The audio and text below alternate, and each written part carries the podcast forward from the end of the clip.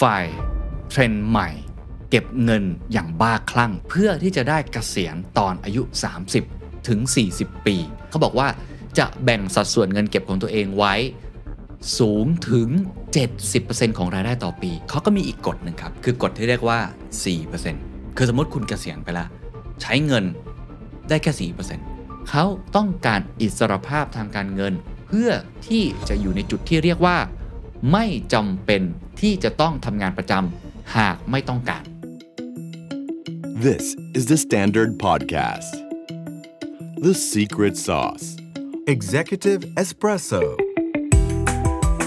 สวัสดีครับ ผมเคนนักครินทร์และนี่คือ The Secret Sauce Executive Espresso สรุปความเคลื่อนไหวในโลกเศรษฐกิจธุรกิจแบบเข้มข้นเหมือนเอสเปรสโซให้ผู้บริหารอย่างคุณไม่พลาดประเด็นสำคัญ FIRE เทรนด์ใหม่ เก็บเงินอย่างบ้าคลั่ง ลุกเป็นไฟ เพื่อที่จะได้เกษียณตอนอายุ 30 ถึง 40 ปี วันนี้ผมจะพูดเหมือนหนังแอคชั่นนิดนึงนะครับ เพราะว่าเทรนด์ที่กำลังจะพูดถึงนั้นมันน่าสนใจครับ ลุกเป็นไฟครับ ชื่อก็บอกแล้วว่าไฟฮะมันย่อมาจาก FIRE ก็คือ Financial Independent Retire Early เฮ้ย มันคืออะไร เอาแบบง่ายๆเลยนะฮะ มันก็คือการที่ คนรุ่นใหม่ครับ อยากจะเกษียณตอนอายุ 30 ครับ หรือว่าประมาณอายุ 40 เก็บเงินอย่างบ้าคลั่งมากๆเลย แล้วก็เงินไปลงทุนต่างๆ เฮ้ย ผมถามทุกท่านอย่างนี้ก่อนล้วกันนะครับว่า ทุกท่านคิดว่าจะเกษียณ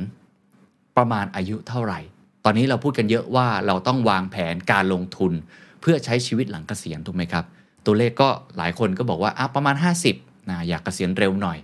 บางคนบอกอะ55 แล้วกัน ตอนนี้เทรนด์ส่วนใหญ่ก็ประมาณ 55 นะฮะ early retire หรือว่าถ้าเอาแบบค่าเฉลี่ยแบบปกติที่ทำมาอย่างยาวนานก็คือ 60 ปีใช่ไหมครับ บางคนบอกออยากจะทำงานไปเรื่อยๆ เพราะว่ามันสนุกดี ไม่งั้นเดี๋ยวเบื่อไม่ได้บริหารสมองไม่ได้เจอคน ก็อาจจะ 65 หรือว่าหลายคนก็ไม่มีการกำหนดการเกษียณของตัวเองเลย ก็คือทำงานไปเรื่อยๆ อาจจะลด ปริมาณงานลง แต่ว่ายังมีความสุข ผมเห็นหลายคนนะครับ อย่างไอดอลผมนะฮะคุณสุทธิชัยหยุ่นก็ยังทำงานอยู่นะครับ ยังไลฟ์ตลอดเวลาเลยนะครับ หรือว่าผู้กำกับอย่างคุณวูดดี้อัลเลนนะครับหรือว่าหลาย ๆ คนที่เราเห็นเนี่ยเขาก็ดูยังคึกคักนะยังทำงานคุณคลินอีสวูดก็ยังกำกับหนังยังเล่นเองด้วยนะครับตัวผมเองผมขออนุญาตแชร์ก่อนแล้วกัน ผมเองก็ไม่ได้คิดมากเรื่องการเกษียณ เพราะว่า สำหรับผมเองเนี่ยจริง ๆ ผมเหมือนได้ทำงานที่ที่เรารักตั้งแต่อายุ25แล้วก็คือได้กระโดดเข้ามาในงานสายสื่อสารมวลชนที่เราชอบ การทำงานทุกวันมันก็ไม่ค่อยเหมือนการทำงานสักเท่าไหร่เหมือนกันใช้ชีวิตอะหรือว่าใช้ในสิ่งที่เราชอบนะครับ ก็แต่ว่าก็คิดไปเหมือนกันว่า ตอนอายุเกิน 60 ขึ้นไปก็คงจะลดปริมาณงานลง แล้วก็อาจจะอยากท่องเที่ยวมากขึ้น แต่คงไม่ได้หนีไปไหน ก็ยังอยู่กับคุณผู้ชมคุณผู้ฟังทุกท่านอยู่ตรงนี้นะฮะ แต่ว่ามันมีเทรนด์อันนี้ครับที่ผมอ่านแล้วผมก็โอ้น่าสนใจมากเหมือนกัน เพราะว่าเขามองตัวเองว่าเขาอยากจะเกษียณตั้งเป้าไว้เลยนะครับว่าก่อนวัยคืออายุประมาณ 30-40 ปี ก็ต้องทุ่มเทไปกับการเก็บออมนะฮะแล้วก็การลงทุนขั้นสูง มันก็เป็นเทรนด์ที่ค่อนข้างน่าสนใจ ก็เดี๋ยววันนี้ขออนุญาตเอามาเล่าสู่กันฟังว่า ที่มาที่ไปเป็นอย่างไร รายละเอียดมันเป็นยังไงมีกี่ประเภท แล้วก็วิธีการที่เขาจะทำให้ได้แบบลุกเป็นไฟแบบเนี้ยเขาทำกันยังไง แล้วทำไมมันฮิตขนาดนี้ แล้วก็ มันส่งผลอย่างไรด้วยนะครับอะไปอันแรกก่อนเอานิยามก่อน นิยามจริงๆ ต้องบอกว่ามันเก่านะ มันมาจากหนังสือ best seller เล่มหนึ่งนะครับ ชื่อว่า Your Money or Your Life ก็คือเงินหรือชีวิตในปี 1992 นะครับ เขียนโดยคุณวิกกี้โรบิน และคุณโจโดมิงเกสนะครับ เป็น 2 กูรูทางด้านการเงิน แล้วก็การลงทุนนะครับ แนวคิดไฟเนี่ยเป็นแก่นหลักใจความสำคัญของหนังสือเล่มนี้ก็คือเออวิธีสุดแสนที่จะเรียบง่าย มี 2 ข้อเท่านั้นเองครับ 1. ทำอย่างไรก็ได้ให้รายจ่ายของตนนั้นอยู่ในระดับที่ต่ำที่สุด และตรงกันข้ามครับทำไงก็ได้ครับให้มีวิธีการใหม่ๆในการเพิ่มรายได้ให้กับตัวเองนะครับตอนนั้นคำย่อก็อย่างที่บอกนะครับ financial independent retire early ก็ตรงตัว ขอให้ตัวเองนั้นเป็นอิสระทางการเงิน แล้วก็เกษียณก่อนวัยนะครับ ง่ายๆ ก็คือลดรายจ่ายเพิ่มรายรับนั่นเองนะครับ แต่ก็ไม่ได้หมายความว่าหลังจากที่ คนหนุ่มสาวนะครับที่เขาเก็บเงินได้ระดับหนึ่งแล้วเนี่ยเขาจะอยู่เฉยๆนะครับแล้วก็ใช้เงินกับการพักผ่อนไปเที่ยวอย่างเดียวก็ไม่ใช่นะครับเขาต้องการอย่างนี้ครับนี่คือ keyword เขาต้องการอิสรภาพทางการเงิน เพื่อที่จะอยู่ในจุดที่เรียกว่า ไม่จำเป็นที่จะต้องทำงานประจำหากไม่ต้องการ ไม่จำเป็นต้องทำงานที่เราอาจจะไม่ได้รัก เราไม่ได้ชอบ เราไม่ได้มี passion เราไม่ต้องการมัน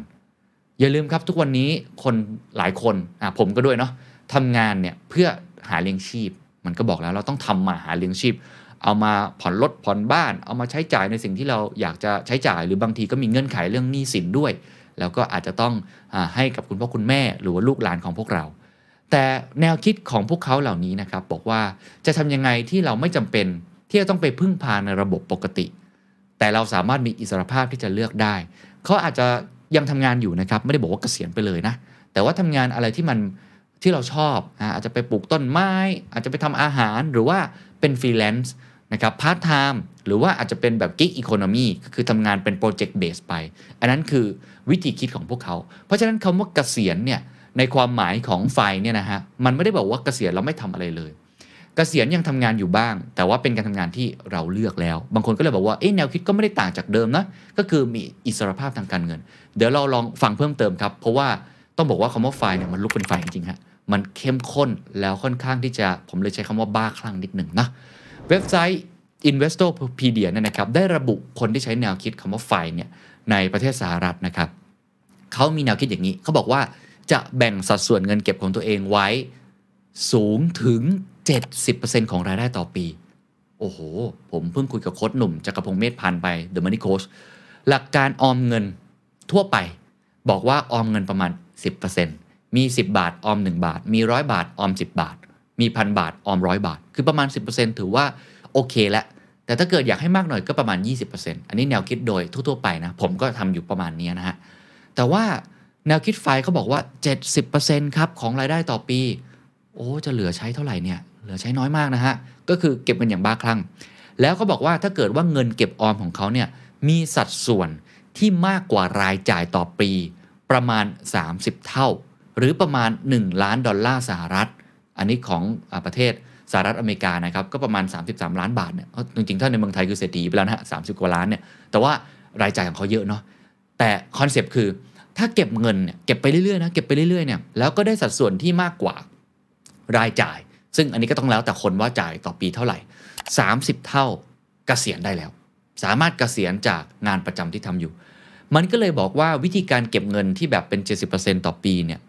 มันก็ต้องเก็บให้ได้มากที่สุด ยิ่งคุณเก็บได้มากที่สุดแล้วเอาไปต่อยอดได้มากเท่าไหร่ แล้วตัวเลขบอกว่า 30 เท่าของรายจ่ายต่อปีเออมันก็น่าจะโอเคระดับหนึ่ง อันนี้เป็นแนวคิดโดยคร่าวๆนะครับ ยกตัวอย่าง อะ ยกตัวอย่างอย่างเช่น ปีหนึ่งนะครับ มีรายได้ประมาณ 2 0 0 0 0 0 บาท อ่า ประมาณ 2 0 0 0 0 0 บาทต่อปี คุณจะต้องเก็บเงินออมให้ได้1 4 0 0 0 0บาทถือว่าสูงนะ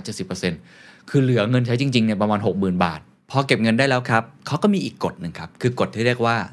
4%คือสมมติคุณเกษียณไปละ ใช้เงินได้แค่4%กฎ4%ก็ต้องไปตรงมาครับ มีเงินเก็บเท่าไหร่ ก็ใช้ได้แค่4%ในแต่ละปีถัดไป อันนี้ก็ต้องบอกว่าเพื่อที่จะให้มันครอบคลุมกับการใช้ชีวิตของตัวท่านเองโดยที่ไม่ต้องทำงาน 4%มันน้อยมากนะอะลองดูตัวอย่าง สมมติว่าเราเก็บเงินได้ 5 ล้านบาท แล้วคุณเกษียณ คุณก็ใช้เงินได้แค่ 4%ในปีปีหนึ่งนะครับ นั่นก็คือเพียงปีละประมาณ 2 0 0 0 0 0 บาท ถ้าคุณไม่หาเงินเพิ่มเลย มันก็จะเหลือประมาณ4ล้าน8แสนบาทถูกไหมครับ ปีถัดไปปั๊บคุณจะใช้เงินได้แค่ 4%ก็คือใช้ได้แค่ 1 9 2 0 0 0 บาทเท่านั้น ถัดไปถ้าคุณยังใช้เท่าเดิมอยู่นะครับแล้วก็คุณไม่ได้หาเงินเพิ่ม คุณก็ต้องลดการใช้เงินของคุณไปเรื่อยๆ ต้องบอกว่าอันนี้มันเป็นกรณีแบบทฤษฎีทฤษฎีนะก็คือเป็นแค่ตัวเลข ในความเป็นจริงแล้วมันคงมีความยืดหยุ่นการหาเงินได้เพิ่ม หรือบางทีคุณอาจจะใช้จ่ายเยอะเกินกว่าที่คุณคิดไว้ก็ได้ ก็เป็นแค่ตัวอย่างตัวเลขเฉยๆนะครับในเว็บไซต์ของ Forbes เนี่ยครับได้มีการแบ่งประเภทไว้ด้วยนะครับว่าไฟเนี่ยแบ่งได้ทั้งหมด 3 ประเภทด้วยกัน 1. เขาเรียกว่า fat file 2. lean file และ 3. barista file อะคืออะไร ตรงตัวครับ fat ก็คือบอกว่าผู้ที่สามารถที่จะเกษียณตัวเองได้ โดยที่ไม่ต้องเปลี่ยนแปลงมาตรฐานในการใช้ชีวิตในปัจจุบัน คือชีวิตใช้ยังไงก่อนเกษียณ หลังเกษียณก็สุขสบายนะฮะการเกษียณในรูปแบบนี้จะต้องใช้กลยุทธ์ในการออม และการลงทุนที่รัดกุมมาก แล้วก็รอบคอบมากที่สุดก็คือ passive income ต้องดีวิธีการต่างๆเนี่ยคงต้องออกแบบมา ให้คุณใช้ชีวิตได้แบบสบายสบายไปเลย 2. ครับ lean file ครับ ผู้ที่เต็มใจจะใช้ชีวิตแบบ lean สุดๆ อันนี้ต้องบอกว่าเข้าขั้นแบบมัธยัติมากๆนะฮะเพื่อลดค่าใช้จ่ายสำหรับเก็บออมเพื่อการเกษียณ โดยมีการเก็บข้อมูลนะครับว่าคนในกลุ่มลีนเนี่ยนะฮะจากประเทศสหรัฐแล้วกันเนาะตั้งเป้าที่จะเก็บเงินให้ได้ประมาณ 25,000 เหรียญต่อปี อันนี้คือมัธยัสถ์สุดๆ ก็คือ แสดงว่าไอ้สี่ที่บอกที่จะใช้เนี่ยเขาก็คงใช้แบบแหมสุดยอดจริงๆนะไม่มีเกินเลยอะไรแบบนั้นนะครับ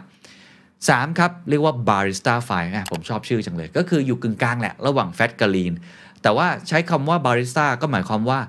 ก็ยังใช้ชีวิตแบบชิวๆอยู่นะ หลังเกษียณไปแล้ว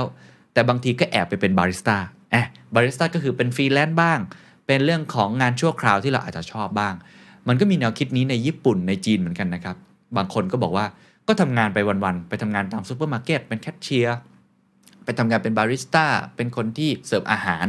มันมันไม่ต้องมีคิดอะไรเยอะ แล้วก็ทำแบบเป็น job ๆไป 3 เดือน แล้วก็อะพอละได้เงินละก็ไปเที่ยว หรือว่าอาจจะไม่ทำงานต่ออะไรแบบนั้น มันก็เลยมี 3 ประเภทแบบนี้ Fat Fire Lean Fire แล้วก็ Barista Fire นะครับอะอันนี้คือความหมายหลายคนเริ่มขโมยคิดโอ้โหมันจะเป็นไปได้หรอมีจริงเหรอคุณเคนมีจริงครับ มันมีการวิเคราะห์ออกมานะครับว่าสาเหตุที่ทำให้เกิดไฟในปี 2022นะ ทฤษฎีมีมา 20 ปีแล้วนะครับ แต่ว่ามันเริ่มเป็นกระแสขึ้นมาในช่วงนี้ จนผมต้องเอามาเล่า เพราะอย่างนี้ครับ เว็บไซต์ของ Vox ครับได้ระบุนะครับว่าในปี 2022 นี้ พบว่าคนในกลุ่ม Millennials มีการนำแนวคิดไฟล์มาปรับใช้กับชีวิตตัวเองเพิ่มขึ้นอย่างมากรุ่นผมนี่แหละฮะสังเกตได้จากอะไร 1. ในปี 2020 ครับ คือช่วงโควิด มีสมาชิกที่ Active ในห้องกระทู้ Financial Independent บนเว็บไซต์ Reddit ก็คือพันทิปของฝรั่งเขานะฮะ มากกว่า 700,000 คน 2. มียอดดาวน์โหลดนะครับ รายการพอดแคสต์ Shoots FI The Financial Independent ก็เป็นพอดแคสต์รายการที่พูดเรื่องของ Financial Independent มากกว่า1ล้าน6แสนดาวน์โหลด 3. บล็อกของ Mr. Money Mustache ซึ่งเป็นเว็บไซต์ที่เขียนเกี่ยวกับแนวคิดของ FIRE มียอดคนอ่าน ถึง 30 ล้านคน 4. ครับในปี 2018 ครับ Harris Poll พบว่ามีการค้นหานะครับคำว่า financial independent retire early ก็คือไฟเนี่ยบน Google มากขึ้นถึง 96%ภายในระยะเวลาเพียงแค่ 5 ปี ก็คือคนสนใจมากขึ้นทำได้จริงหรือเปล่าไม่รู้นะ แต่มีความสนใจมากขึ้น นอกจากนี้ครับ ยังมีข้อมูลจากสำนักงานแรงงานของสหรัฐอเมริกาครับ ระบุไว้ว่า ระดับอัตราการลาออกก็คือ the great resignation อภิมหาการลาออกในปี 2021 มีการเพิ่มขึ้นอย่างรวดเร็ว แล้วก็ในเดือนกันยายนปี 2021 เพียงเดือนเดียวครับ พบอย่างนี้ ผู้คนมากกว่า 4.4 ล้านคนครับลาออกจากตลาดแรงงาน และผลข้อมูลครับชี้ให้เห็นอย่างแน่ชัดครับว่า คนใน Gen Z แล้วก็มิเลเนียลอย่างผม คือคนกลุ่มส่วนใหญ่ที่ตัดสินใจลาออกจากตลาดแรงงาน ผมเคยเล่าไปแล้วในตอน The Great Resignation และอีกหลาย ๆ ตอน แกลลับครับได้มีการเก็บข้อมูลบอกว่ามากกว่า 50% ของ Millennials รู้สึกว่าตัวเองนั้นไม่รู้สึกผูกพันครับ ไม่รู้สึกผูกพันกับงานประจำที่ทำอยู่ จนทำให้เกิดภาวะที่เรียกว่า burn out syndrome หมดไฟคล้ายจะหมดแรงนั่นเอง ก็เลยเบื่อฮะต้องการที่จะปลดเกษียณตัวเองอย่างรวดเร็ว เพื่อที่จะได้มีอิสระในการใช้ชีวิต เพราะว่าการทำงานประจำนั้นไม่ใช่อะไรที่ตอบโจทย์ไลฟ์สไตล์ของพวกเขาอีกต่อไป แนวคิด FIRE ก็เลยเป็นที่นิยมในกลุ่ม millennial ยังมีครับ ยังมีตัวตัวเลขนะฮะ พบข้อมูลสำรวจนะครับจาก Bank of America ล่าสุดเลยครับ พบว่า 70%ของคน Gen Z โฟกัสไปกับการออมเงิน และหาความรู้ทางด้านการเงินเพิ่มขึ้นเป็นอย่างมากในช่วงโควิด -19 อันนี้ตรงกับประเทศไทยเป๊ะเลยฮะ ตอนนี้ Gen Z เนี่ยลงทุนในคริปโตค่อนข้างเยอะมาก โดยใน 70%ของ Gen Z ครับผู้ออมเงินได้เพิ่มสัดส่วนการออมของตัวเองในปีที่ผ่านมา และนี่ฮะมี 26%ที่ได้ออมเงินส่วนนั้น ไว้ในบัญชีสำหรับการเกษียณคือมองระยะยาวไปเลย หรือนำไปลงทุนในหุ้นคริปโต และกองทุนรวมต่างๆ ข้อมูลยังบอกครับว่านักลงทุน Gen Z ครับให้ความสำคัญกับโซเชียลมีเดียคือไม่ได้ไปหาข้อมูลช่องทางแบบปกติแบบที่รุ่นผมนะ หรือรุ่นที่แก่กว่าผมเนี่ย Gen X เนี่ยดูโทรทัศน์เนาะ Money Channel ตะก่อนนะครับ หรือว่าไปซื้อหนังสือ Warren Buffett Peter Lynch มาอ่าน เขาใช้โซเชียลมีเดียเพื่อดูข้อมูลเกี่ยวกับการลงทุน แล้วก็มีการใช้ออนไลน์แพลตฟอร์ม ก็คือแอปพลิเคชันการลงทุนที่หลากหลาย เพื่อดำเนินการซื้อขายสินทรัพย์โดยแพลตฟอร์มอย่าง Reddit TikTok และ Instagram ครับ ถูกใช้เพื่อหาข้อมูลเป็น 91%สำหรับนักลงทุน Gen Z ครับ โดยบล็อกที่เกี่ยวข้องกับการลงทุนแบบฝ่ายได้รับความเชื่อมั่นจาก Gen Z สูงถึง 70%อันนี้ขีดเส้นใต้ตัวโตๆครับ พฤติกรรมเขาเปลี่ยนแล้วครับ วิธีการในการหาความรู้ของเขาไม่ได้มาจากตำราอย่างเดียว มาจาก TikTok ครับมาจาก Instagram มาจาก Reddit ในประเทศไทยก็คืออาจจะเป็น Facebook กรุ๊ปหรือว่ากรุ๊ปไลน์อะไรแบบนั้นนะครับคึกคักมากเลยตอนนี้ แล้วก็มันเลยมีคำว่าฟินเนาะก็คือมาจาก Finance บวกกับ Influencer นะครับก็เหมือน Finfluencer อะไรแบบนั้น ซึ่งก็เป็นอีกอกูรูหนึ่งที่คนรุ่นใหม่ให้ความสนใจ คือไม่ได้มองเป็นแค่อาจารย์อย่างเดียวแหละ แต่คนที่เป็นเซียนลงทุนได้เก่ง แล้วก็มาให้ความรู้อะไรแบบนั้นนะครับ นี่ก็คือภาพรวมที่ทำให้เห็นนะครับว่าอันดับที่หนึ่งเราเห็นว่ามันมีกระแสนี้เกิดขึ้นจริง ย้ำนะครับว่ามันเป็นแค่ข้อมูลในเชิงตัวเลขว่ามันเป็นกระแสแล้วก็สาเหตุ แต่ไม่ได้บอกว่าเขาทำได้จริงหรือไม่จริงอะผมต้องย้ำอีกครั้งอันนี้ยังไม่มีใครรู้ แต่มีความสนใจคนรุ่นใหม่สนใจการลงทุนจริง ๆ เพราะอยากจะมีอิสรภาพทางการเงิน รุ่นผมต้องยอมรับการลงทุนเป็นเรื่องค่อนข้างไกลตัว ก่อนหน้านี้ คนไม่ได้สนใจเรื่องนี้มากนัก ใช้จ่ายเต็มที่สุขนิยมฮะพูดตามตรง ใครที่สนใจเรื่องการลงทุนถือว่าเป็นกลุ่มเฉพาะทางเนาะเรื่องของหุ้นเรื่องของกองทุนรวมอะไรแบบเนี้ยไม่ได้ฮิตเหมือนทุกวันนี้ แต่วันนี้ไปที่ไหนครับ เรื่องของการลงทุนเป็นไลฟ์สไตล์แล้วในส่วนหนึ่งไม่ได้ลงทุนเพื่อแค่ในชีวิตในตอนนี้ แต่ลงทุนเพื่ออยากจะเกษียณเลย แล้วก็อย่างที่ผมบอกครับบางคนอยากเกษียณ30 40 50 ก็แล้วแต่วิจารณญาณของแต่ละท่านแล้วแต่ความเข้มข้น แต่มันมีแนวคิดนี้เกิดขึ้น เพราะคำว่า FIRE เนี่ยมันมีสเปกตรัมหรือมีความเข้มข้นของมันที่แตกต่างกัน นั่นคือมุมที่ 1 มุมที่ 2 เราจะเห็นเลยครับว่าไลฟ์สไตล์เขาเปลี่ยนครับพฤติกรรมในการเสพเขาเปลี่ยน behavior เขาเปลี่ยนเขาไม่ได้เสพความรู้แบบเดิมๆก็หวังว่าจะมี The Secret Sauce เป็นช่องทางหนึ่งด้วยนะครับ ที่ใช้ในการค้นหาข้อมูลอะไรเหล่านี้ นี่ก็เป็นสิ่งที่น่าสนใจ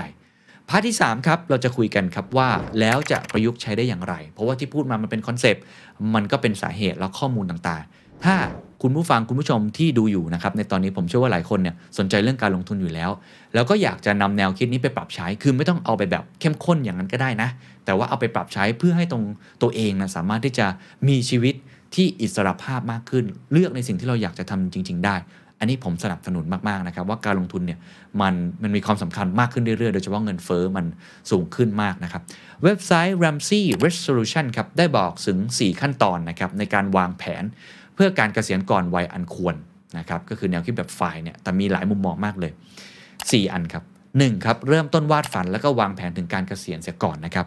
สิ่งที่ดีที่สุดครับสำหรับไฟล์ movement ครับคือการที่ทำให้คนหนุ่มสาวเนี่ย ตระหนักครับถึงการเก็บเงินเพื่อการเกษียณ ซึ่งผมว่าเป็นแนวคิดที่ดีมาก แล้วก็ผมทราบมาว่าจริง ๆ แบงก์ชาติเองกรอตเอง ตลาดหลักทรัพย์เอง ทุกคนเลย สถาบันการเงินทุกที่เลยนะครับสนับสนุนเรื่องนี้มาก เพราะว่าประเทศไทยเนี่ยต้องบอกว่ามีหนี้ครัวเรือนสูงเนาะก็อันนี้ถ้าเกิดเราสนับสนุนมันก็จะช่วยทำให้เรามี financial literacy เพิ่มมากขึ้น จุดเริ่มต้นครับเขาบอกอย่างนี้บอกว่าต้องวาดภาพเสียก่อนว่าจะเกษียณเมื่อไหร่ อย่างไร จะมีไลฟ์สไตล์หลังเกษียณเป็นแบบไหน เพราะว่าหากปราศจากเป้าหมายแล้ว มันก็เหมือนกับการพยายามไปให้ถึงเป้าหมายโดยการที่มันตาบอดก็คือปิดตาไว้อะไรแบบนั้น คีย์หลักครับก็คือคุณจะต้องกำหนดสิ่งที่คุณต้องการครับว่าการเกษียณอายุของคุณจะเป็นอย่างไร แล้วค่อยๆ วางแผนไปถึงจุดนั้นให้ได้ ผมชอบเรื่องนี้นะคือมันเป็นเรื่องของความสมดุลตามความต้องการของตัวคุณเอง ผมถึงย้ำว่าไอ้ไฟล์นี่ยมันอาจจะดูบ้าคลั่ง แต่เราไม่ต้องเอามาทั้งหมดก็ได้ คือ การเกษียณของแต่ละคนไม่เหมือนกัน อย่างที่ผมบอกของผมเนี่ยในความหมายของผมนะ จริง ๆ ผมอาจจะบอกได้ว่าตั้งแต่25เนี่ยผมก็เหมือนเกษียณแล้วก็เพราะว่าผมได้ทำงานที่ผมรัก ผมไม่ได้สนใจเรื่องรายได้อะไรขนาดนั้น แต่พออายุมากขึ้นก็เริ่มรู้สึกอยากมีความมั่นคงอื่น ๆ มีกิเลสมากขึ้นและมีภาระหน้าที่อย่างนี้แล้วกัน เพิ่มมากขึ้น เราก็มองเหมือนกันนะครับว่า เออ เราก็คงอยากจะมีเงินเก็บมากขึ้นเรื่อยๆ แต่ผมอาจจะไม่ได้มองว่าเกษียณอายุเท่าไหร่ มองแค่ว่าเราอยากจะลดปริมาณงานลงที่ทำให้เราเนี่ย ไม่ต้องทำงานหนักเหมือนเดิมเหมือนวัยเนี้ยที่เป็นวัยที่กำลังก่อร่างสร้างตัวอยู่ อายุ 50 60 70 ผมเชื่อว่าผมก็ยังยังนั่งอยู่ตรงเนี้ยถ้าเกิดว่าคุณผู้ชมยังอยากจะดูผมอยู่นะ แต่ว่าจะทำยังไงที่ยังมีเงินเก็บ แล้วก็สามารถที่เป็น passive income ได้ อันนี้เป็นแนวคิดของผมผมก็จะมีวิธีการของผมนะครับแต่ละท่านก็ลองออกแบบดูนะ จะได้มีเป้าหมายแล้วก็วางแผนนะครับ 2. ครับ หาหนทางที่จะทำให้รายจ่ายของคุณเนี่ยต่ำที่สุด คือเหล่าไฟล์เนี่ย มักจะติดตามแล้วก็ใช้เวลาในการสำรวจนะครับว่าพวกเขาใช้เงินไปกับอะไรบ้าง เพื่อจะกำหนดความต้องการขั้นต่ำในการใช้ชีวิต แล้วก็ตัดค่าใช้จ่ายที่ไม่เหมาะสมทิ้งออกไป และที่สำคัญครับต้องทำได้จริงนะ มีวินัยกับแผนการใช้จ่ายที่สร้างขึ้น การประหยัดเงินเพียงไม่กี่บาทเมื่อเวลาผ่านไปครับจะทำให้คุณสามารถนั้นมีเงินเพิ่มขึ้นได้ ในบัญชีคุณจำนวนมหาศาล คุณสามารถลงทุนด้วยเงินจำนวนดังกล่าว เพื่อไปถึงเป้าหมายในการเกษียณก่อนวัยได้ ในระยะยาวที่ เร็วขึ้นไวขึ้น อันนี้เห็นด้วยเหมือนกัน คือนอกจากไอ้เป้าหมายแล้วเราต้องมาดูรายจ่ายผมเองเนี่ยก่อนที่จะมาถึงตรงนี้นะฮะที่ต้องบอกว่ามันก็มีการเติบโตด้านรายได้เพิ่มมากขึ้นเนี่ยผมเป็นคนที่ใช้จ่ายน้อยมาก แล้วก็เก็บเงินออมค่อนข้างเข้มข้นมากเหมือนกัน โดยเฉพาะตอนที่ทำงานเป็นเซลล์ขายยานะผมเคยเป็นเซลล์มาก่อนนะครับทำเภสัชมา ตอนนั้นรายได้ดีมาก แต่ผมใช้ไม่ได้เยอะมาก เพราะว่าผมรู้ว่าวันหนึ่งผมจะมาทำงานที่ผมรัก ซึ่งมันไม่มีความไม่แน่นอนอยู่นะ ผมก็เลยคิดว่าไอ้วิธีคิดเนี่ยค่อนข้างดี คือเราต้องกลับมาดูก่อนว่ารายจ่ายที่เรารับได้จริง ๆ ที่มันไม่ฝืนนะคือผมก็ชอบกินอาหารอร่อยๆเนาะชอบเอาไปเที่ยวกับเพื่อนๆ จะทำยังไงที่มันยังเหมาะสมอยู่เราอาจจะเลือกร้านที่มันจะไม่ได้แพงมากนัก เสื้อผ้าเราก็คงไม่ได้ซื้อของหรูหรา ซื้อของมือสองหรือว่าอะไรที่มันไม่ได้เป็นความจำเป็นอะผมจะกันไว้อย่างเดียวที่ผมมองไว้ในวัยนั้นนะฮะที่จำเป็นมากๆก็คือเรื่องความรู้ ผมจะลงทุนในความรู้รายจ่ายเนี่ยจ่าย เรื่องหนังสือเรื่องอเสวนาคอร์สเรียนเนี่ยผมผมยอมจ่ายเพราะผมคิดว่าผมจ่ายแล้วผมจะทำให้ผมมีรายได้เพิ่มขึ้น แล้วก็ไลฟ์สไตล์ผมต้องอยู่ได้ ไม่ใช่แบบมันกัดก้อนเกลือกิน แล้วก็ไม่มีความสุขคือสุดท้ายเนี่ยผมคิดว่าเราต้องมีความสุขด้วย ในการใช้ชีวิตเพียงแต่เอาแบบพอดีพอดีนะครับจนรายได้คุณเพิ่มสูงขึ้นรายจ่ายขั้นต่ำอาจจะเพิ่มตาม อันนี้ผมเห็นด้วยมากนะครับว่าต้องกลับมาดูนะบางคนอาจจะทำสมุดบันทึกหรือว่าอ่าเชยไปหน่อยเนาะสมุดอาจจะเป็นแอปพลิเคชันที่มันมีตัวช่วยแบบนี้ก็เยอะมากนะครับ ข้อที่3ครับก็เป็นในทิศทางเดียวกันเลย แต่ว่าคนละมุม ก็นอกจากรายจ่ายแล้วก็รายได้ หาหนทางที่จะเพิ่มรายได้ให้กับตัวเองนะครับรายได้เนี่ยเป็นเครื่องมือสำคัญที่สุดความมั่งคั่ง อิสรภาพทางการเงินเนี่ยคือรายได้เนาะถ้าเกิดอยากจะเกษียณให้ไวก่อนคนอื่น ก็ต้องหาเงินให้ได้มากกว่าคนอื่น ก็เป็นบัญญัติไปอย่างตรงไปตรงมานะครับคุณอาจจะหาทางขึ้นเงินเดือนให้กับตัวเอง ถ้าคุณเป็นพนักงานประจำนะอย่างผมเองก็ทำแบบนั้นครับเป๊ะเลย ผมเป็นลูกจ้าง ก็ เสริมความรู้ตัวเอง ผมอ่านหนังสือเยอะมากหาข้อมูลต่างๆ พัฒนาทักษะ หาความแตกต่างให้ตัวเองที่ไม่เหมือนคนอื่น ผมก็จะดูว่าเอ๊ะมันมีวิธีการแบบไหนที่จะอัพเงินเดือนได้ หรือสามารถที่จะหารายได้เสริม ผมก็ไปเขียนคอลัมน์นะครับผมก็อาจจะไปเป็นพิธีกรเสริมอะไรแบบนี้เป็นต้นนะ ทุกวันนี้ก็เป็นวิทยากรนะครับมันก็ทำให้เรามีรายได้เสริมตรงนี้ได้ทำธุรกิจเสริมด้วยทำงานพาร์ทไทม์ก็คู่กับงานประจำก็คือต้องขยันนั่นแหละ ในบทความก็ยังพูดถึงการลงทุนอื่นๆนะครับเช่นการซื้ออสังหาริมทรัพย์ เพื่อปล่อยเช่า อันนี้ก็ต้องบอกว่าเป็นตัวเลือกที่ก็ไม่เลวแต่ยุคนี้ก็ไม่แน่นะยุคนี้ก็ไม่ใช่ที่จะง่าย ๆ แบบเดิม แต่ว่า point ก็คือหารายได้เสริมนะครับตอนนี้ก็ง่ายขึ้นเนาะในออนไลน์ต่างๆ เพียงแต่ก็คงต้องขยันแหละ พอมี second job เนี่ยคุณก็ต้องทำหลายอย่างนะครับก็มีทริคเต็มไปหมดเลย ผมคงไม่ได้ลงรายละเอียด แต่ว่าในสมการก็คือก็ต้องทำให้รายได้ของตัวเองเนี่ยเพิ่มสูงขึ้น ไม่ว่าจะวิธีไหนก็ตามทีนะครับ แล้วข้อที่ 4 ครับ ให้ความสำคัญกับเงินออม แล้วก็การลงทุนเป็นอันดับแรก การที่จะทำให้เงินงอกเงยนอกจากใช้เรื่องของแรงแล้วเนี่ยจริง ๆ มันใช้เงินต่อเงินได้นะครับคือการลงทุนเรื่องนี้ ผมว่าสำคัญอย่างยิ่งนะครับลงทุนในเรื่องของหุ้น ถ้าคุณมีเวลาในการดูเนาะติดตามข่าวสารต่างๆนะครับลงทุนในกองทุนตรงนี้ก็สะดวกมากขึ้นเนาะกองทุนทั้งในประเทศต่างประเทศ หรือว่าใครที่ไม่อยากเสี่ยงมากก็ไปลงทุนในพวกตราสารหนี้ นะครับหุ้นกู้หรือว่าพันธบัตรต่างๆนะครับผลตอบแทนอาจจะน้อยหน่อยหรือว่าใครที่ซ่าๆหน่อยก็ไปลงทุนในคริปโต หรือว่าจะเป็น d e f i นะครับแต่ถ้าเกิดเซฟสุดๆเลยนะครับโค้ชหนุ่มก็จะแนะนำมากนะครับเรื่องของกองทุนสำรองเลี้ยงชีพ ผมจะบอกน้องๆเสมอว่าถ้าบริษัทไหนเนี่ยเปิดให้คุณทำเรื่องกองทุนสำรองเลี้ยงชีพเนี่ยทำเถอะนะครับยังไงก็คุ้มนะโดยเฉพาะตอนที่คุณลาออกอหรือว่ามันจะมีอีกหลายกองทุนนะก็แล้วแต่นะครับซื้อ อะไรที่เป็นผลิตภัณฑ์ทางการเงินนะมันมีเยอะแยะเต็มไปหมดเลย ผมคงจะไม่ลงรายละเอียด แต่ว่าอย่างน้อยที่สุดครับก็ขอให้คุณเนี่ยมีการลงทุนที่มันชนะเรื่องของเงินเฟ้อนะครับเพราะว่าแค่เงินฝากอย่างเดียวมันอาจจะยากเนาะพอยต์สำคัญตรงนี้คือวินัยครับผมเชื่อเรื่องนี้มากนะครับ คุณเฟิร์นนะครับศิรัถยาเคยบอกกับผมไว้นะครับคนนี้เก่งมากนะเก็บเงินได้เก่งนะครับ แล้วก็เป็นเซียนสำหรับผมด้วยเป็นเซียนเฟิร์นเนี่ยผมก็จะปรึกษาตลอดเพราะว่าเฟิร์นเก็บเงินมาตั้งแต่ตอนเรียนหนังสือ แล้วก็จนถึงวันนี้ก็ยังเก็บเงินอยู่ ผมถามว่ามีเคล็ดลับไหมช่วยบอกหน่อย เฟิร์นบอกเคล็ดลับง่ายๆครับ คือวินัยครับ ยิ่งเก็บสม่ำเสมอคือ DCA นั่นแหละ ทุกเดือนทุกเดือนมีเงินเท่าไหร่เก็บ แต่เลือกสินทรัพย์ที่เราเหมาะสมกับตัวเองแล้วแล้วก็ดูความเสี่ยงไว้แล้วว่าเรารับได้ ลงทุนให้มันเป็นนิสัยนะครับเก่งไม่กลัวฮะกลัวไม่มีวินัยมากกว่า แล้วก็เราเชื่อในเรื่องของพลังของดอกเบี้ยทบต้น ผมเคยจัดไปหลายตอนแล้วเรื่องนี้นะครับว่า การลงทุนไม่ว่าจะยังไงก็แล้วแต่จะเป็นกูรูมาจากไหนเถอะ ถ้าลงแค่หนึ่งปีอะไม่มีทางหรอก คุณต้องลงอย่างน้อยอะสิปี ก็คือดูยาวๆ แต่ว่าอาจจะมีการเอาเข้าเอาออกอันนี้แล้วแต่นะ คือบริหารความเสี่ยง หรือว่า asset allocation ก็อีกเรื่องหนึ่ง แต่ว่าอยากให้สม่ำเสมอนะครับ แล้วก็ยิ่งเริ่มเร็วเนี่ยยิ่งดี อันนี้ผมสนับสนุนมากจากคนที่อาจจะไม่ได้มีวินัยมากนะครับในช่วงเริ่มต้นนะฮะอะแล้วก็ข้อสุดท้ายครับ ผมพูดมาหลายพาร์ทแล้วเนาะตั้งแต่มันคืออะไร แล้วสาเหตุที่มันฮิตขึ้นมามันคือเป็นยังไงแล้วก็ เรื่องของวิธีการนะครับ มันมีความเสี่ยงเหมือนกันนะพาสุดท้ายจะพูดถึงด้านที่อาจจะเป็นด้านลบแล้วกัน เพราะว่าทุกอย่างมันก็ไม่ได้มีข้อดีไปทั้งหมดอะผมก็ต้องพูดอย่างนี้ทุกครั้งนะ มันมีอสองด้านเสมอนะครับเหรียญนะ Forbes เนี่ยเขาได้เผยแพร่นะครับว่ามันมีเสียงวิพากษ์วิจารณ์นะถึงแนวคิดของไอ้เจ้าฝ่ายเนี่ยว่ามันเป็นแนวคิดนะครับที่ค่อนข้างจะเสี่ยงอย่างใหญ่หลวง การออมเงินให้มีรายได้ 30 เท่าเนี่ยของรายจ่ายต่อปี แล้วก็ใช้เงินเพียงแค่ 4%ของเงินออมเนี่ย หรือว่าการอยากเกษียณให้ได้ช่วงอายุ 30 หรือ 40เนี่ยมันจะทำให้เงินออมพวกเขาเนี่ยหมดลงได้เมื่ออายุมากขึ้น คืออมันอาจจะมีความจำเป็นต้องใช้เงินอื่น ๆ ที่คุณอาจจะคาดไม่ถึงอะ4%อะโอเค คุณก็ใช้ไป จู่ๆคุณป่วยขึ้นมาใช่ไหมหรือว่าคุณพ่อคุณแม่คุณป่วยต้องใช้เงินด่วน หรือว่าคุณอาจจะต้องให้เงินหยิบยืมกับคนที่มีพระคุณกับคุณอะไรแบบนี้นะ คือมันเป็นไปได้เสมอแหละ ที่จะมีเหตุการณ์แบบนั้นเกิดขึ้นเนี่ย ถ้าเราไม่ได้ทำประกันไว้ด้วยเนี่ยไม่มีประกันสุขภาพ เออ มันจะทำยังไงล่ะ ถูกไหมเพราะฉะนั้นมันเสี่ยงมาก แม้ว่าคนเหล่านี้ครับจะยึดถือแนวคิดไฟนะ หลายคนก็พยายามที่จะลดความเสี่ยงในจุดนี้ด้วยการหารายได้นะครับ โดยรูปแบบของ passive income เช่น ปล่อยเช่าอสังหาริมทรัพย์ หรือว่าทำธุรกิจเล็กๆ second job บางอย่างที่เขาชอบ แล้วก็ได้ผลตอบแทนกลับมานะครับ ไม่ว่าจะเป็นการเขียนบล็อก เป็นยูทูบเบอร์อะไรต่างๆ แต่ก็ยังมีความเสี่ยงอยู่ดี คุณเดวิดนะครับบลันเชตหัวหน้าฝ่ายเกษียณอายุจาก Morningstar เนาะก็เป็นสถาบันการเงินให้เรตติ้งชื่อดังนะครับ กล่าวว่าการเกษียณในวัย 30 ปีเนี่ยเป็นไอเดียที่ impossible จ้าทำไม่ได้จริงนะฮะสำหรับชาวอเมริกันส่วนใหญ่ แต่หลักการในการสร้างอิสระทางการเงิน ก็ยังเป็นสิ่งที่ดีนะ ที่ทุกคนควรมุ่งมั่นในการไปให้ถึง เขากล่าวแบบนี้ครับเขาบอกว่า ความกังวลของเขาเกี่ยวกับไฟเนี่ยก็คือ ความคาดหวังที่ไม่สมเหตุสมผล